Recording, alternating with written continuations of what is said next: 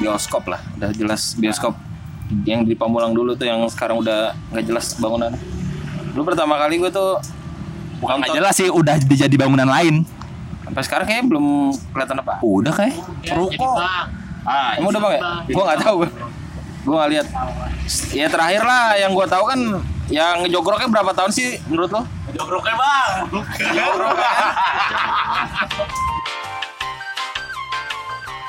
Selamat datang di Yang Apa Hari ini kanal Sinar yang membahas segala hal populer dan informatif dibahas secara menarik dan semoga berfaedah ya. Eh, hari ini tanggal 14 Juli, eh Juni, gue lagi berada di sebuah warung di sekitaran Pamulang deket rumah gue habis Jumatan.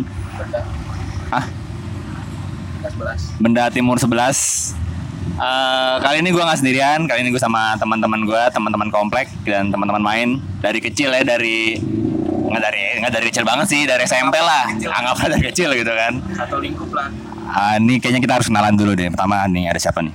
nama gue Fadlan Gue Adli. Gue Malvin. Ah, kali ini kita bakal ngomongin hal yang menurut gua ada di dalam benak setiap orang itu nostalgia masa kecil gitu. Dan untuk kali ini kayak menurut gua penting karena kita eh, gua sama teman-teman gua ini ada di Pamulang dan menurut gua Pamulang tuh eh, menjadi tempat yang memiliki banyak kenangan lah dalam masa kecil kita gitu kan. Nah ini gue ingin eh, memberikan satu pertanyaan pertama gitu. Ketika lu mendengar kata Pamulang, apa yang terpikirkan sama lu gitu? Mulai misalnya dari lu Pin. Apa yang lu percikan ketika mendengar kata Pamulang? bersahabat satu kata apa Sih selalu. Pamulang ya. Pamulang sih menurut gua ya bisa dibilang Jakarta coret lah ya. Kenapa emang? soalnya eh, orang-orang Pamulang tuh banyak yang kayak nongkrong atau bergaul. Dia tuh ke Jakarta semua rata-rata. Jadi kulturnya nggak jauh lah sama Jakarta menurut gua. Tapi lu sering lihat sih kalau misalnya banyak kayak anak-anak Pamulang yang jarang kata di Pamulangnya sendiri, tapi dia malah eh, aktif di luar di Jakarta misalnya gitu. ya soalnya gimana Pamulang eh, menurut gua cuma buat kayak tempat tinggal aja gitu loh Ah. yang idealnya menurut gua Ah. kalau buat tempat nongkrong masih belum sebanyak kayak di Jakarta lah dan belum banyak pilihannya kayak di Jakarta gitu loh Dan ini lu bicara Eh, konteksnya kapan? Kalau misalnya kita bicara di Pamulang belum ada tempat-tempat bernongkrong. sampai sekarang sih maksud gua belum maksudnya kalau gue lihat dari teman-teman gua ya masih kayak kalau nongkrong di Pamulang kayak ada gengsinya gitu loh ah, jadi dia kayak ngerasa lebih pride kalau dia nongkrong di Jakarta gitu menurut gua Oh itu menarik sih karena bagi ba- berarti menurut lo emang ada kayak kesenjangan gitu ya. Iya. Kalau lo emang mau eh, dilihat sama orang atau di eh, dinilai eksis, lo harus nongkrong di luar Pamulang. Iya. Meskipun pada kenyataan lo anak Pamulang gitu kan. Nah, eh, tapi kalau lu kalau lu sendiri, lu suka nggak nongkrong di Pamulang? suka aja sih gue sebenarnya di mana aja asal ada temennya gitu aja sih gua nggak harus di Jakarta gitu Asal ada temenan dan bisa utang gitu ya. ya ada budi kuping. kenapa sih pencet di kuping Ini kayak gitu. Iya, iya. Asal, asal bisa asal bisa ngutang gitu ya. ya asal tempatnya PW lah santai aja nggak harus ada wifi segala macem nggak harus di kafe. Nah, ini kan ini kita nongkrong di tempat yang bersejarah sebenarnya karena ini warung udah dari setengahnya kita yang bangun sendiri lah. Dari mulai bangku ya kan? Dari atap. Nah, ini warung bersejarah karena ini warung bu- eh, warung yang udah berdiri dari tahun berapa ya? 90-an kali. nggak tahu ya kalau gue 90-an. 2000-an awal 2000-an awal gitu kan dan udah udah beberapa generasi gitu orang-orang yang nongkrong di sini dari yang awalnya masih nongkrong sampai udah kerja udah nggak pernah nongkrong lagi ganti generasi baru gitu udah punya udah punya anak. Menurut lu eh, apa yang membuat lu sel- terus datang ke sini gitu? menurut gua karena pertama sih nyambung obrolannya ya gitu terus juga sama yang jaga juga kan kita juga saling kenal terus juga secara emosional juga lebih dapet lah Oke, sekarang kita ke Fadlan nih. Lan, menurut lu apa yang lu pikirkan ketika lu mendengar kata Pamulang? asik aja sih Gimana sih kayak jelas? ya kalau menurut gua sih apa ya? Karena gua sendiri mainnya lumayan ya ke daerah-daerah Jakarta juga. Ya kebanyakan anak-anaknya tuh anak-anak Pamulang juga gitu loh. Oke. gua. Jadi gue juga kuliah di BL kan rata-rata anak Pamulang juga. Jadi kalau menurut gue hampir semua di Jakarta lah rata-rata kebanyakan anak Pamulang juga sih kalau menurut gue jadi gue bilang asik aja karena bergaul anak- anak-anak Pamulang ini asik menurut gue Hmm. Eh, berarti gue bisa bayangin lu mungkin per- perga- pergaulan lu relatif cukup luas lah begitu kan. Nah, ini ada kayak kayak mitos lah misalnya kayak apa, apa bayangan lu enggak apa bayangan teman-teman lu ketika membayangkan Pamulang gitu. Saya teman-teman lu yang tinggal di luar Pamulang. Teman Pamulang seperti apa? Ah iya, orang-orangnya kayak gimana sih? Karena menurut gue eh, sepengetahuan gue, ketika gue kenalan sama orang-orang baru dan gue bilang gue dari Pamulang, dia bilang, oh Pamulang anaknya konyol-konyol, kocak-kocak gitu. Nah, ini kalau lu gimana? kalau menurut gue sih apa ya ya karena banyak juga yang gue ketemuin tuh teman-teman dekat gue juga gitu ya orang-orang Pamulang bergaul sama anak-anak Pamulang juga. Mungkin sih pas kalau awal kali pertama ketemu nih itu dibilang apa sih Pamulang? gitu loh. Kersang panas kotanya nggak maju lah daerahnya nggak maju gitu kan. Tapi buat sekarang-sekarang ini ya pembangunannya udah pesat juga ya mulai mulai dikenal lah. Juga banyak apa ya retail-retail baru masuk ke Pamulang gitu yang hits-hits gitu. Dan mungkin seenggaknya kita harus berterima kasih ya gitu kepada soalnya pengembang atau pemekaran di daerah Tangerang ini sendiri karena rata-rata orang taunya itu Ciputat kan. Yang orang tahu Ciputat BSD gitu. Pamulang ya beberapa lah. Nggak nggak sepopuler nggak sepopuler Ciputat. Ya karena menurut gue semenjak pemekaran Tangerang Selatan Pamulang tuh apa ya kayak menjadi pusat lah dari Tangerang Tangerang Sel- apa Selatan itu sendiri gitu. Karena yang seksi. Ah, ada hunian banyak hunian seksi atau banyak sekarang dibangun kantor wali kota juga kan. Jadi yang apa sedikit demi sedikit mulai keluar dan apa ya citra buruknya udah mulai di eh, menghilang lah, menghilang gitu kan. Kalau dulu kan kayak misalnya sering jadi tempat apa nih Pamulang tempat buang anak, oh, jauh lah gitu-gitu. Tapi sekarang udah nggak lagi gitu. cabe-cabean ya kan dulu de- sampai sekarang sih kalau cabe-cabean masih Pernah ada pengalaman dengan cabai-cabean nggak? enggak dong. Cuma itu doang. Oh iya. Coba tahu kan, tadi kan ngomong punya punya pengalaman kan. enggak. Yang gua lihat emang kayak gitu. Yang banyak lah yang kayak orang trek-trekan lah. Tapi mainnya ke BSD gitu. Tapi banyak orang Pamulang. Nah lu Lig, menurut lu Pamulang nih seperti apa gitu?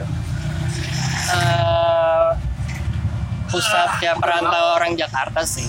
Gimana gimana? pusatnya perantau orang di Jakarta. Baik itu dari orang kantoran anak gaul ataupun otomotif. semuanya itu dari Pamulang pusat. Ada cerita nggak dulu yang mendukung hal itu gitu? Eh, rata-rata. Kalau nggak dukung ya rata-rata anak gaulnya pak pertama anak gaul ya. Ah, anak gaulnya Pamulang sama anak gaulnya Jakarta rata-rata. Itu anak gaulnya Jakarta Pamulang. Eh, Pamulang yang rata-rata eksis di Pamulang kali ya. Rata-rata anak gaul Jakarta itu rata-rata ada dari orang Pamulang. Ah ya ya ya. terus juga dari kantoran bisa juga dari komunitas atau dalam hal apa pun pasti ada orang Pamulangnya gue ngeliatnya Pamulang tuh kayak Bekasi loh. Ah. jadi dari strategisnya atau gimana dari orang-orangnya jadi dari obrolannya gitu loh. Masih nyambung sama Bekasi kalau menurut gue Emang eh, nyambungnya gimana tuh? Ya omongan bercandaan-bercandaannya gitu loh John gue kan kayak bercandaan-bercandaan receh gitu loh John Kayak Yonglek. ya bercandaan-bercandaan receh gitu masih masih relate lah. Masih cilik Kalau kit kalau eh, kalau misalnya gue bayangin kan Jaksel tuh identik dengan eh, bahasa Jaksel gitu kan, ngomong dicampur-campur bahasa Inggris gitu kan. Nah kalau Pamulang nih gue menarik karena semua orang semua logat nyambung dan ga- gabung jadi satu. Ada logat Depok atau logat misalnya logat dari Bekasi atau logatnya Jakarta pun ada. Nah kalau kalau yang lu bayangin tuh, maksudnya kalau pengalaman lu kayak gimana logatnya? Saringan. masih masih kental Betawinya sih kalau menurut gua Ah. soalnya kan ya masih rata-rata orang Betawi lah Hmm. di di daerah Pamulang sini sama orang Jawa. Kalau gimana? Kalau menurut gue sama aja sih, karena ya kebanyakan di sini kan emang lebih banyak orang Betawinya. Apa gitu. bang ya? Gitu-gitu kan? Masih masih banyak orang Betawinya ya, jadi apa ya kulturnya ya kulturnya Ah. kultur Betawi yang kental di sini gitu. Kita Betawi ya. Cuman Betawinya udah ke kota-kotaan lah. Hmm. Dan menurut gue mungkin orang kayak tahu posisi sih kayak misalnya lu lagi di Pamulang, itu lu nggak usah pakai bahasa yang gaul-gaul banget lah gitu kan. Iya, soalnya juga kan pasti ada beberapa tongkrongan yang cengin lah lu Ah. ini banget tuh bahasa lu atau gimana mungkin kayak peng- kayak pengalaman gue misalnya kuliah di Jogja gitu kan kayak misalnya gue pakai kalau gue pakai gua lu kayak aduh kok gimana sih? Kayak nggak sopan ya kayak, menyesuaikan aja gitu kalau gue balik ke Pamulang ya gue gue pakai tetap balik pakai gua lu. Tapi kalau gue di Jogja ya gue pakai aku kamu untuk menghormati dan mengikuti tradisi yang udah ada di sana begitu lebih sopan lah kan? Iya lebih sopan. Kalau misalnya kita bicara nostalgia masa kecil di Pamulang nih, apa yang yang lu paling ingat? Bioskop lah. Udah jelas bioskop. Yang di Pamulang dulu tuh yang sekarang udah nggak jelas bangunan. Lu pertama kali gue tuh Bukan nggak nonton. jelas sih, udah jadi bangunan lain. sampai sekarang kayaknya belum kelihatan apa. Udah kayak. Ya, bang. Ah, emang udah bang ya? gue nggak tahu gue nggak lihat. Ya terakhir lah yang gue tahu kan yang jogroknya berapa tahun sih menurut lo? Jogroknya bang. dianggurinnya berapa tahun itu kan bangunan nggak diurus-urus gitu kan? Gak diintisariin. Iya. lima tahun lebih mah ada kan Iya. nggak diurus sama sekali tapi menurut gua kalau ada kalau ada lagi bioskop sih bakal ramai di Pamulang soalnya kan nggak ada kan BSD Bintaro kan ada Dan sayangnya bioskop itu yang menurut gue adalah i- i- apa ikon arsitektur Pamulang gitu kan. dulu gua nonton pertama kali di situ tuh di nonton petualangan Serina gue ingat banget Sama gue juga petualangan Serina. Iya iya iya. sebelah aja. Siap siap siap. nggak ada di sini Menurut gue sayang aja gitu. Apa bangunan legendaris kayak gitu terus tiba-tiba diratain gitu kan. Mungkin menurut gua bakal ada lagi? Mo- tapi kan yang bangunan kayak gitu kan nggak nggak bisa dibuat lagi kan. Maksudnya yang sama kayak gitu gitu loh. Sama Tomang Tol kan? Kalaupun bisa dibuat maka bakalan jadi restorasinya aja gitu bukan bangunan asli gitu kan. Harusnya bisa jadi kayak museum atau apa gitu kan. Gue kira tuh dulu eh, Pamulang Square tuh bakal ada bioskop gitu. Gue kira dulu awal-awal soalnya bakal ramai banget soalnya kan di daerah sini nggak ada John di daerah Pamulang dari Tangsel kan Bintaro ada BSD ada. Kalau bioskop paling dekat di mana? Taros Kota. Taros Kota paling dekat. Sekarang ada. ya bocah jalan. Ya Allah. Ya. Eh, Pak John. Makin bulat aja, John. celana Beginilah suasana songkrongan. Kenapa izin? yang datang random banget lagi. Iya Gila banget. menurut gue yang paling dekat bukan teras kota saat ini. Ngajakin tapi di SCBD apa SCBD apa SCP di Serpong Nirwana itu mau dibangun baru. Ya berarti yang sekarang cu. iya kan sekarang kan. Ini berarti berarti, berarti belum buka kan? Lagi dibangun. Ya belum buka oh iya iya, iya. saat ini. nah tapi yang lebih ikonik menurut gua bukan bioskopnya tapi pacuan kuda. Nah ini menarik nih. Itu juga. Gitu. Karena di setiap daerah itu jarang yang punya di daerah gitu ya. Pacuan kuda tuh jarang kalau menurut Nah, sebelumnya kita, kita sepakat dulu nih, pacuan kuda itu masuk ke dalam daerah wilayah Pamulang nggak? masuk daerah Pamulang tetap wilayah Pamulang. Oke, oke. Ya, terusin, terusin. Siliwangi ya? Siliwangi jalan Siliwangi. Nah, ya kalau menurut gua ya gua dulu kecil gitu ya. Masih itu kayak pengen ke sana itu tiap minggu gitu pengennya gitu nonton ya lihat balapan kuda gitu kan seru aja gitu. Baru sekali tuh pas nomor-nomor. Eh dua kali sekali. nah itu menarik tuh karena Nonton pacuan kuda. dari zaman gua hidup kecil di Pamulang sampai gede, gua nggak pernah lihat tuh pacuan kuda. Maksud gua lewat doang. sekali ya, pas zaman kecil banget sama Tomang Tol dulu kan Iya, ikon. Tomang Tol Mending dong. ya mending dong segala macam gitu karena kerusuhan kan bakaran tuh Nah, ya udah hilang aja gitu jadi tanah kosong lu pada ikut ngejarah nggak? Masih kecil bos gue yang dijarah ntar Oh iya kan lu kan lu Cina kan? anjing rasis rasis boleh rasis nih tutup tutup tutup Toko milik pribumi kan ah ini soal pacuan kuda. Eh, lu, lu pernah nonton pacuan kuda itu? pernah sih Pernah ya? Pernah. Gue gak pernah nonton soalnya. Maksudnya itu atmosfernya gimana? Masih inget ya lu? ya kalau saya ingat gua ya seru aja sih maksudnya kayak gimana ya? Kita kan biasanya ngeliat ngeliatnya kan andong gitu ya. Andong yang pakai pakai pakai apa namanya kereta kuda gitu kan. Nah tapi kalau di situ kita ngeliat kuda itu balapan gitu loh. Nah. ya kalau menurut gua di waktu gua kecil gitu seru aja gitu ngeliat kuda balapan gitu. Karena sepengetahuan gue bahkan pas gue kecil pun kayaknya tuh tempat udah tutup kayak sih. Jadi gue yang sekarang masih ada kuda-kudanya di Masih ada. nah, di seberang ya. Kan Tapi- jadi pangkalan taksi kan. Ah, ah. Gua soalnya terakhir ke sana tuh pas waktu itu pemoter pemotretan kaliber tuh kan. Ah. Gua terakhir ke sana tuh itu yang ketiga kali atau kedua kali lupa gua.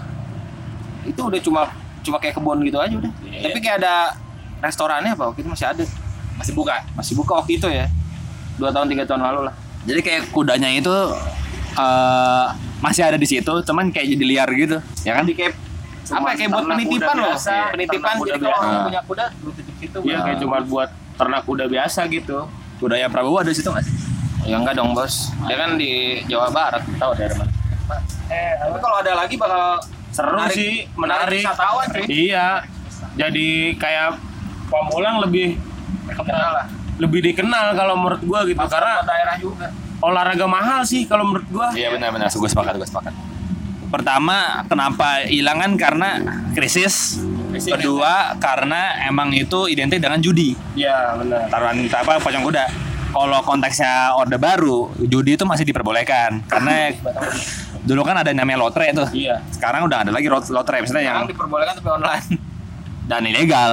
Nggak diperbolehkan, ilegal tapi. Maksudnya ya sama-sama tahu lah. tahu, iya. Mungkin kalau ada kalau dibikin ada lagi pocong kuda, Bakal jadi rame sih. Jadi rame sih, cuman gua nggak tahu ada perizinannya bakal bisa apa enggak gitu. Ya diregulasi kayak minuman keras aja, diregulasi. Jadi kayak lu kalau mau minum minum minuman beralko- beralkohol ada tempatnya. Jadi nggak kan dulu kan masih di Alfa di Indomaret masih, masih bisa beli gitu kan. Ah. Kalau sekarang kan diregulasi, jadi di beer house atau di mana di bar atau di mana ya kan. Jadi lebih ke data lah orangnya. Ini maksudnya pocong kuda di- diregulasi gitu. Iya kalau kalau mau ngindarin judi itu ya, Ah. menurut gue kayak gitu. Jadi orang maksudnya nggak perlu judi aja, jadi masuk aja gitu. Ya masuk dikenain biaya tiket buat buat maintenance tempatnya gitu kan. Gitu aja menurut gue sih. Salah satu yang gue ingat dari pocong kuda itu adalah angkernya. Karena dulu orang Mamulang bilang kalau udah malam jangan lewat situ. Apa nama daerah itu? Oh, jalan apa? Siliwangi. Ya, jangan lewat jalan Siliwangi, cuman lebih baik lewat belakang aja, lewat Ciputat, gitu. Lewat ke Daung. Nah, karena di situ. Hah? Lu bentar lagi mau lu bang bang lagi nih. Udah berapa? Jam berapa? Ya. Ya udah ke sini aja lagi kalau kosong ya udah pulang lagi. Iya, kalau dekat cuma lu. lu barang apa motor lu? Warna-warna. Motor beli motor baru lu ya? Apa? ya? Gua ganti nih. Di Tiger. Enggak ganti sih, soalnya Beli Yamaha pulang aja lagi lah, nggak usah ke sini ngapain? Amara. Beli Yamaha. Oh ya? Kalau cerita yang pernah gue dengar tentang jalanan di Siliwangi itu pocong tidur. Jadi kayak ada putih-putih tidur gitu pocong. Nah itu kalau misalnya lihat itu j- jangan berhenti lah gitu. Sama legenda yang horornya itu kan sama kali angke kan. Hah? Dulu kayak diceritain kan abu putih terus Terus di mana? Dulu jelasin dong. kali angke yang di dari Ciater sampai lapangan bawah situ kan. Villa Pamula. Kali kali lagi kan? Villa dari kan nembusnya dari situ juga kan. Pamula. Kan isunya orang buang-buang mayat gitu kan dulu. Jadi ya bisa dibilang angker lah. Lumayan terkenal juga dulu. Sama yang orang anak anak kecil pramuka dulu kan lanjut situ kan di bawah. Kalau ini perumahan Pasco ini, Taman Pasko. Ini tahu pas kali itu? Pernah pernah sana kan? Pernah. Tapi ya kayak lingkungannya sepi aja gitu. Nggak kayak jarang orang anak kecil keluar main gitu sore-sore. Gue dulu biasanya kalau sama teman-teman komplek gue di Benda Timur, misalnya kayak sering kayak jurit malam gitu. Ke misalnya ke Taman Pasco atau ke yang penting makam sini ya gitu-gitu kan. Arjuna. Ya iseng aja tuh zaman zaman bocah jalan-jalan. Nah kalau lu kecil kan ke Peladago, nyari yuyu di got. Dulu gue gimana? Uh, Peladago mah kayaknya masih sama aja sih, tapi mungkin sekarang lebih banyak orang nongkrong aja kalian naik motor. Aku sekarang jauh lebih maju sih karena kan apa ya semenjak pindah tangan ya atau pindah ke pengurusan. Nah, benda developer yang menurut gue jauh lebih maju. Ruko-rukonya juga udah dibangun lagi sekarang. Tadinya sempat mangkrak kan nggak dikerjain. Bangunan kosong gitu loh. Jadi kayak tempat ngumpul anak-anak apa ya anak-anak nanggung gitu loh yang masih SMP buat pacaran gitu. jalur alternatif buat naik motor juga sih, buat potong jalan.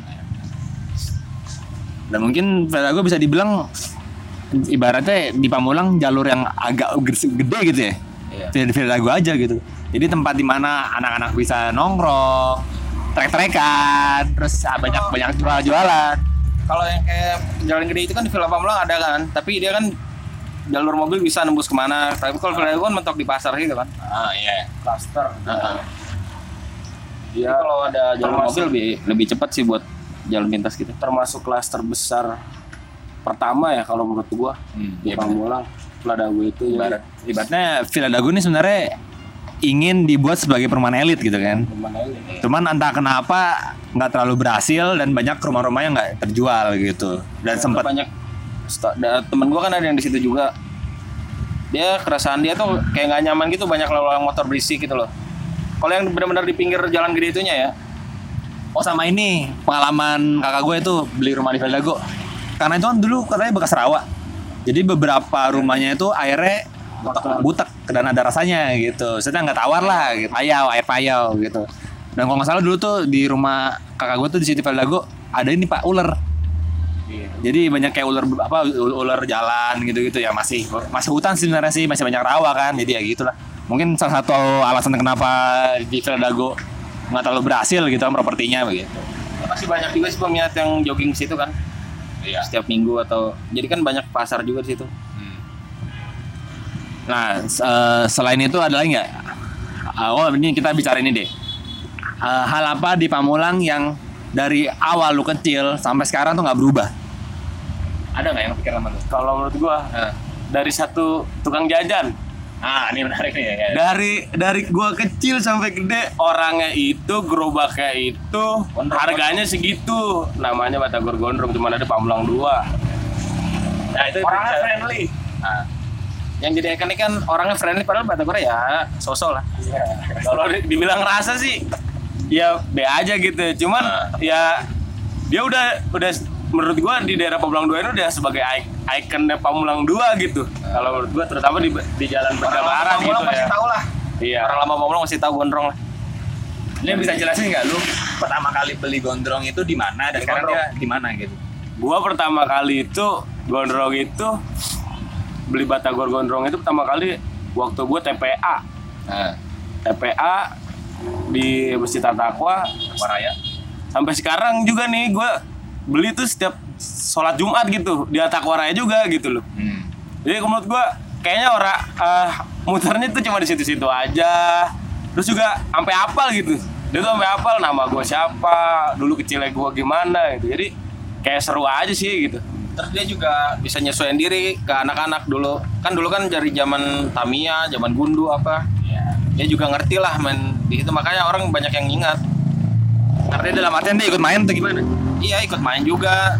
Terus kan mungkin anaknya ada yang seumuran jadi dia tahu kali ya. Nah, Ya, makanya itu jadi oh, secara obrolan yang nyambung lah. Kalau bicara harga mungkin berubah sih kayaknya sih, harusnya berubah kan. Tapi Tapi berubah kan masih murah lah. Masih murah maksudnya. seribu dua. Anti mahal lah anti mahal kalau menurut gua. Gondrong. Tapi kenyang. iya apa apalagi sama pelanggan lamanya gitu ya. Menurut gua harga sepuluh ribu itu udah gua bilang wah banget sih. Banyak banget gitu. Dibandingkan kalau gua ngeliat ada orang orang baru yang beli atau orang ya cuma sekedar beli gitu lewat gitu kan. Apalagi ya karena gerobak ada TV-nya dulu kan. Ada pertama ada radio. Keren lah. Dia orangnya kreatif orang sama satu lagi Bang Andi. Kang Cupang. Ada yang jelasin tuh.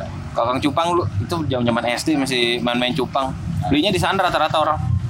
Dia ternak cupang banyak banget dulu di Di mana Mar- nih tempatnya nih? Maruga ya? Masih Maruga apa? Apa sih? Parakan. Ya masuknya Nah, terus? Parakan sana. Tapi sekarang kayaknya nggak tahu ya masih jualan apa enggak gua udah nggak main lagi apa soalnya yang bikin yang bikin lu keinget sama Bang Andi? ya itu dia juga talkative gitu loh maksudnya. Ah. ngobrolnya enak juga buat tanya-nanya juga nyambung gitu loh. Oh, dulu emang Cupang nih sempat booming ya di Pamulang ya. bang Cupang. Bang aduan Bang Aduan ya. bang hias bang aduan kayak gitu lah dan uniknya dia jualan di bulan di bulan Ramadan Nah, Nah makanya tuh jadi kita tuh selalu keinget kalau setiap bulan Ramadan gitu kan selain beli cupang dia juga jualan tasan gitu. Jadi pakai dosa tuh. jadi Satu pakai dosa itu. Iya, jadi menurut gua keinget aja gitu. Pasti kalau bulan Ramadan dulu kecil gitu ya beli cupang sama beli petasan. Tapi tukang petasan sekarang pas bulan Ramadan kayak agak jarang gak sih di sini? Iya, iya. terus juga anak-anak kecil main bola masih ada gak sih? Habis sholat subuh gitu? Dulu kan main mulu kan setiap habis subuh sholat subuh. Bahkan sekarang pun gue udah nggak melihat lagi mendengar lagi atau melihat lagi perang sarung. Perang sarung yang sampai Yang anak kecil ya, kalau yang orang dewasa masih ada. ada Masih ada. ya perang sarung bocah-bocah lah ya. Tapi mungkin yang bisa sampai kayak perang beneran gitu kan. Itu juga nggak bisa dihapusin kayak itu budaya itu. atau mungkin entah karena entah karena mereka mungkin udah banyak aktivitas lain kan kayak sekarang mungkin mereka pada main PUBG kan nggak ada yang tahu gara-gara PUBG mungkin udah lebih gampang dimainin ha- apa HP murah ya mungkin kalau zaman sekarang karena Free Fire. tradisi ya modern modernisasi bilangnya ya. Ah. jadi mungkin hal-hal yang kayak tradisi-tradisi ya yang ibaratnya kebiasaan dulu kecil itu mulai terkikis sih. Sekarang dengan dunia modernisasi gitu kan lebih ke gadget sih sekarang kebanyakan. Mabar PUBG, mabar ML banyak lah Free Fire. Padahal nambah temen secara life tuh perlu banget. kenapa tuh? Iya lu bisa eh, nambah temen kan bisa jadi relasi lah, link atau apa buat bisnis atau apa. Tapi menurut gue kalau kita nambah temen di apa namanya kalau lawannya real life tuh online online apa online world gitu ya dunia dunia online bukan tidak mungkin teman itu juga membawa ke dunia offline kan Tapi nggak nggak sebesar kemungkinannya dunia online offline menurut gua. Ah, Soalnya kan eh, interaksinya lebih dapat lah kalau lu kenal dari offline gitu kan. Jadi lebih kenal lebih kenal pribadinya lebih apa ya lebih dalam lah. Kayak contoh nih misalnya bewok nih yang main PUBG kan kenalan sama siapa bu? Namanya Haikal. Tuh teman baru dari main bareng di PUBG online. Orang orang Cibubur juga banget dari Pamulangan tapi ternyata bisa ketemu dan nggak salah dia pernah main sini ya Wok oh, pernah main sini. Ya tapi maksud gua nggak sedekat teman-teman yang di real life-nya lah pasti. iya sih iya sih. Tadi, Jawa Matahari. itu masih Wok? Haikal Wok? Masih. Sampai sekarang sih. nah kalau lu belum belum Sampelnya nggak terlalu banyak lah kalau dari online menurut gua. Kalau dari pengalaman gua ya. kalau lu nih apa nih menurut lu nih hal yang dari lu kecil sampai lu gede nggak berubah di Pamulang selain tukang makanan tukang jualan Ya itu tadi menurut gua uh, orang-orangnya ya, kayak uh, obrolannya gitu-gitu menurut gua kayak nggak berubah sih. contohnya dong kayaknya kita kecil kecil nggak ngobrol begini deh Iya enggak, maksud gua masih masih kenal baik lah kasarnya Ah. dari dulu. Walau mau lu satu komplek atau enggak terjalinnya masih baik lah. Friendly lebih friendly orang-orang. tapi bisa dibilang Pamulang ini kan perumahan tua ya maksud, maksud gua diisi sama anggota apa kepala-kepala keluarga yang udah tua gitu ke, sekarang banyak yang pensiun dan beberapa eh, orang-orangnya itu eh, anak-anaknya lah kan misalkan bapaknya pensiun paling anak-anaknya pindah rumah gitu kan cari rumah lain atau enggak kalau bisa di Pamulang bagus di luar Pamulang juga nggak apa-apa nah kalau banyak, banyak yang nyari misalkan udah berkeluarga lagi tuh banyak yang nyari rumah di Pamulang juga sih emang ada beberapa. Ah. Seenggaknya nggak jauh dari Pamulang lah. ya ada tau lu tau nggak alasannya kenapa Ya mungkin karena kalau menurut gua pertama karena orang tuanya masih di sini ya. Ah. Kalau menurut gua jadi dia kalau mau ngunjungin orang tuanya deket gitu. Terus juga strategis tempatnya. Juga lu mau ke mana-mana ke Jakarta ke BSD. akses sih. Lebih ke akses. Terus juga kan lagi udah motor baru kan? kebanyakan ya sekarang ya gua denger isu itu kan katanya per tempat perkuliahan itu mau dipindahkan ke daerah BSD Alam Sutra.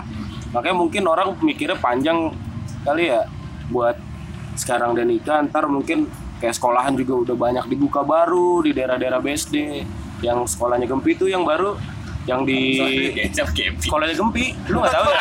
Ya lu nggak tahu sekolah sekolah sekolah Gempi. Gua aja dikasih tahu sama cewek gua gitu. Lu tahu ini nggak depan teras kota ada BRI Priority? BNI Priority. sampingnya itu kan bekas bengkel apa Fiesta tuh. Ford nama sekolah Ford kan? Itu jadi sekolahan John sekarang. Wah, apa namanya? Gua nama namanya lupa gua di BSD kasihan Gempi gitu sih jadi banyak perkembangan dari segi pendidikan terus akses ya Akses lah. kantor perkantoran juga banyak Naik kan pasti. dan Yang ada wali kota. Terus juga ikonik juga tuh lapangan bawah tuh. ini apa Dulu kan Buffalo bukan lapangan bawah, Bopas. Labas Lapangan bawah, lapangan bola, lapangan bola. oh Bopas dekat SD eh, ini SD Salaman Iya. Kan di Pamulang kan ya bisa dihitung jari lah sekarang lapangan bola gitu kan paling di situ nggak segede bawah kan Nah ini menarik nih. Kalau bicara lapangan dulu itu zaman-zaman 2000-an atau 90-an akhir ya. Tanah banyak banget. Dulu Villa Dago belum jadi. Masih masih tanah merah dan banyak gunungan-gunungan. Nah, anak-anak bisa main bola di situ gede banget, luas banget di situ bebas. Terus ada tanah merah. Tanah merah tuh kalau gue bisa masuk dari rumah kosong. Rumah kosong situ yang kayak buk jurang gitu, nah, masuk dari situ tuh. Iya, nah, tanah merah tuh juga di sana bisa main bola lah, le- apa lulu apa leluasa banget. Nah sekarang setelah itu tanah dijual dan jadi rumah, kayaknya sekarang anak-anak pemula kebingungan juga ya, maksudnya mencari lahan buat bermain atau misalnya buat nongkrong-nongkrong gitu. Ya paling alternatifnya apa? Balap-balap motor. Ya, Tawuran. Kalau main futsal ya lu nyewa. Kan dulu kan masih gratis mau main di mana aja kan. Terus juga lapangan Buffalo yang itu kan udah jadi parkiran buat puskesmas. Ya. Nah, Gawangnya kayaknya udah nggak ada juga kan? Jadi orang buat kayak buat nyalurin hobinya juga makin sulit lah yang gratisan gitu.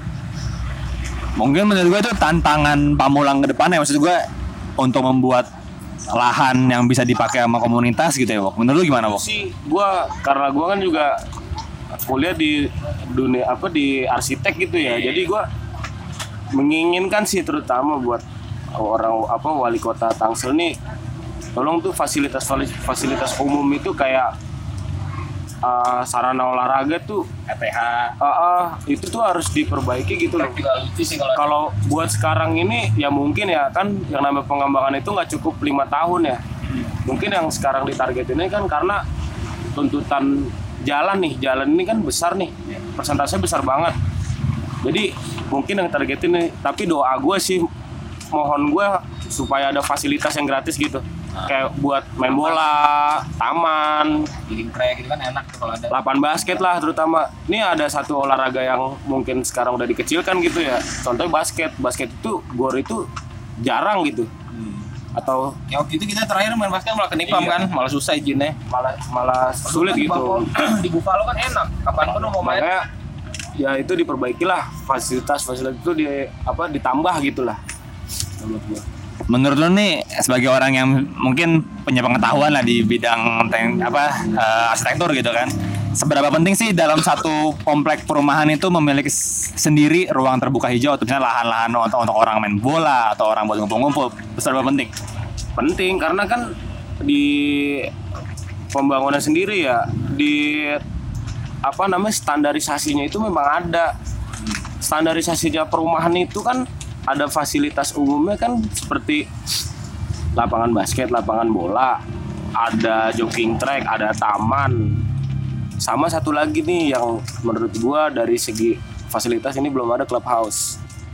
Nah, ini ya harus pesta-pesta gitu ah, jadi ibaratnya kan biasanya kalau kita pesta-pesta acara RW atau RT gitu kan biasanya di lapangan gitu kan lapangan-lapangan posyandu atau di rumah orang kan Serbaguna. nah ini kan ini ini penting gitu clubhouse gitu loh tapi bukan di- dipikirnya karena namanya clubhouse jangan dipikirnya buat diskotik gitu ya gitu loh. Minum-minum. karena lucu. gua salut sama ada perumahan di Bekasi namanya Habitat. Itu salah satu klaster bagus menurut gua. Dia dari segi arsitekturnya bagus kedua ya itu dia menyediakan clubhouse yang bagus menurut gua gitu. Jadi orang tuh dimanjain sama ibaratnya lingkupnya dia ya daerahnya dia tuh kayak kita mau apa apa tuh udah serba ada gitu. Fasilitas. fasilitasnya. O- oke lah gitu. Sampai yang salutnya lagi di sana ada gym center gitu. Iya. menurut gua. Nggak aja sih jadi intinya itu kalau mau membangun satu daerah itu fasilitas harus dikompletin lah gitu. Karena itu juga bakalan jadi penyebab dari segi kemacetan nih.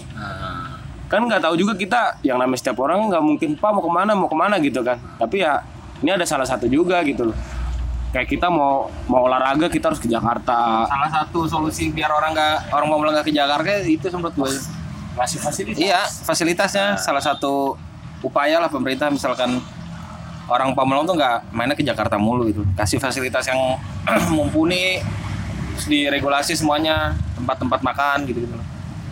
Berarti gue bisa bilang kalau misalnya perumahan Pamulang ini sebenarnya bukan perumahan yang sempurna karena Iya. mereka hanya sangat-sangat mengedepankan profit aja. Pa- semua tanah jadi rumah, kalau nggak rumah jadi ruko gitu kan. Dan kasarnya buat tempat tinggal doang aja gitu. Iya. Ka- karena memang yang tadi gue juga setuju kalau misalnya emang di setiap perumahan minimal di dekat perumahan itu ada ruang terbuka buat orang-orang ngumpul, orang-orang main olahraga, main bola gitu gitu gitu. Masih masyarakat juga lebih banyak. Karena memang itu seharusnya ya kalau bisa dibilang klaster itu dia harus punya fasilitas. Kalau di- dia nggak punya fasilitas kayak yang gue sebutin tadi, kalau kalau di gue ya sebagai arsitek itu bisa dibilang belum belum klaster gitu. Karena standar klaster itu lo harus punya fasilitas gitu. Tapi kita nggak bisa namain juga perumahan Pamulang dengan klaster karena pertama emang awalnya perumahan Pamulang bukan perumahan klaster, perumahan perumahan BTN, perumahan pegawai ya. Jadi Nah, kan kalau klaster kan kebijakan dari pemilik itunya kan, Iya. pemilik klasternya, developer. dan em- makanya kalau udah, aw- udah rencanain dulu lah. Kalau ini kan benar-benar dari rumah doang. dan emang awal-awal berdiri Pamulang emang tipenya gitu-gitu apa gitu-gitu doang dan memang perumahan blok buat ya Buat tinggal doang. ya buat tinggal aja gitu sih. Ya. Nah ini, ini Kasarnya tiap RW ada lah lapangan gitu loh, tiap RW. Lapangan multifungsi jadi buat basket bisa, buat futsal bisa gitu. Nggak harus lapangan tanah gitu. ada lapangan bola, lapangan futsal, mau ada mall juga harusnya mall, bioskop, bioskop pribadi ya kan. Ini kan udah gede lah apa mulang. Jangan kalah sama Bintaro lah. Nih pertanyaan terakhir nih. Kalau misalnya nanti atau misalnya berapa tahun kemudian, lu kalau bisa lu mau milih bakal terus tinggal di Pamulang atau cari perumahan lain? Dari lu dulu. Kalau gua ya, mungkin, berusaha bisa bisa mungkin gue nyari rumah harus memang di, di Pamulang gitu. gini sih, kalau dilihat dari segi tanah ya di Pamulang tuh sempit. Ya. kalau menurut gue ya mungkin gue sih target gue karena gue ngincer akses pertama ya kan kalau buat, buat anak pendidikan ya sama gue juga pengen Lingkungan. Lingkungannya bagus gitu gue sih lebih ke arah ke BSD sih kayaknya kalau enggak Bintaro lah Ya, ya, ya. gitu cuman kalau buat netep di Pamulang ya karena nyokap bokap gue masih di sini terus juga masih banyak tanggungan lah yang harus gue urus ya mungkin gue buat saat ini tinggal di Pamulang baru nanti pindah lah Kalau lu gimana? Teh? Gua 60% kemungkinan gua bakal di Pamulang sih. 60% ya. Lurah Luragung. Soalnya bokap gua kan pensiun mau ke Jogja mau nyokap gua. Oh, enak dong, rumah, berarti rumah itu buat, buat lu dong. Kemungkinan, tapi gua nggak tahu kan kan ada adik gue juga kan. Gua nggak tahu dibaginya bakal gimana. Atau mungkin gua kasih duitnya aja dari berapa persen rumah itu kan. Kemungkinan Intinya 60 jangan gila harta bos. Iya ntar mati. 60% gue di Pamulang tapi kemungkinan 85% gue di Tangsel lah Kalau gila harta bahaya pak, keluarga pun bisa disikat pak. Iya. Bahaya jangan, jangan gila penting gue kebersamaannya aja. Pertama, amin amin amin. idenya ya.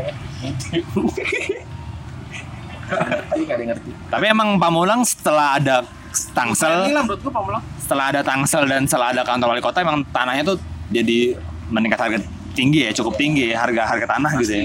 karena memang targetnya wali kota ini bagus gitu loh. Menarik orang luar buat datang ke Pamulang yang tadinya tuh apa sih Pamulang gitu loh? Iya. nggak dianggap gitu loh. Pamulang tuh apa sih gitu?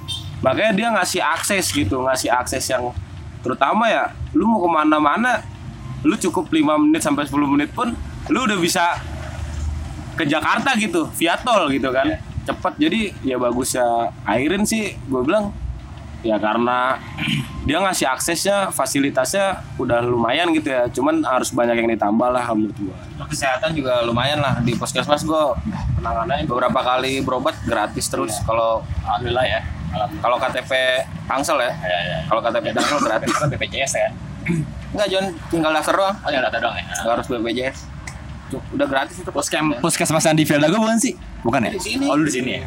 Buffalo itu loh Eh follow. Oh iya iya iya. deket rumah Gua bikin surat izin kuliah Dan mungkin kekhawatiran lain untuk warga Pamulang ada penggusuran. Karena kalau nggak salah banyak juga wacana-wacana yang ingin dibangun jalan tol atau misalnya alun-alun di depan kantor wali kota. Jadi mungkin untuk membeli tanah di Pamulang agak hati-hati karena siapa tahu nanti bakal berapa tahun kemudian dibikin jalan tol gitu-gitu kan. Iya. terus juga yang penting kalau mau penggusuran gitu harus sesuai dealnya lah sesuai deal sama yang punya rumah jangan sepihak gitu menguntungkan keduanya lah kasarnya Ini ada pesan-pesan terakhir nggak? Kata-kata penutup. api Apa kian? Apa gue cukup nyaman lah tinggal di sini lah intinya Nyaman ya. intinya Udah, udah comfort- comfortable ya. iya udah udah homie lah Iya, kalau lu mau kapan? This is Tangsel Vania, lu harus coba main ke Pamulang. Anjay. Asal apa Pamulang nih? Udah, udah, nggak ada. Udah sih. Ya kayaknya cukup segitu aja. Kita udah ngobrol banyak soal eh, nostalgia anak-anak di Pamulang. Jangan dimatiin dong Bapak. agak gue lihat. Ini kan tinggal Nah ini 39 menit. Tahu udah sejam. Minimal 30 Capek juga Pak ngomong.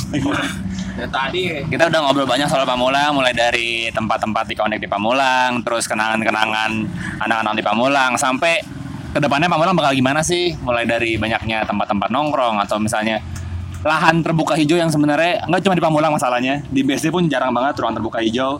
Lebih banyak sih. Walaupun ada dikomersialisasikan kayak misalnya di Scientia Square atau di mana gitu-gitu.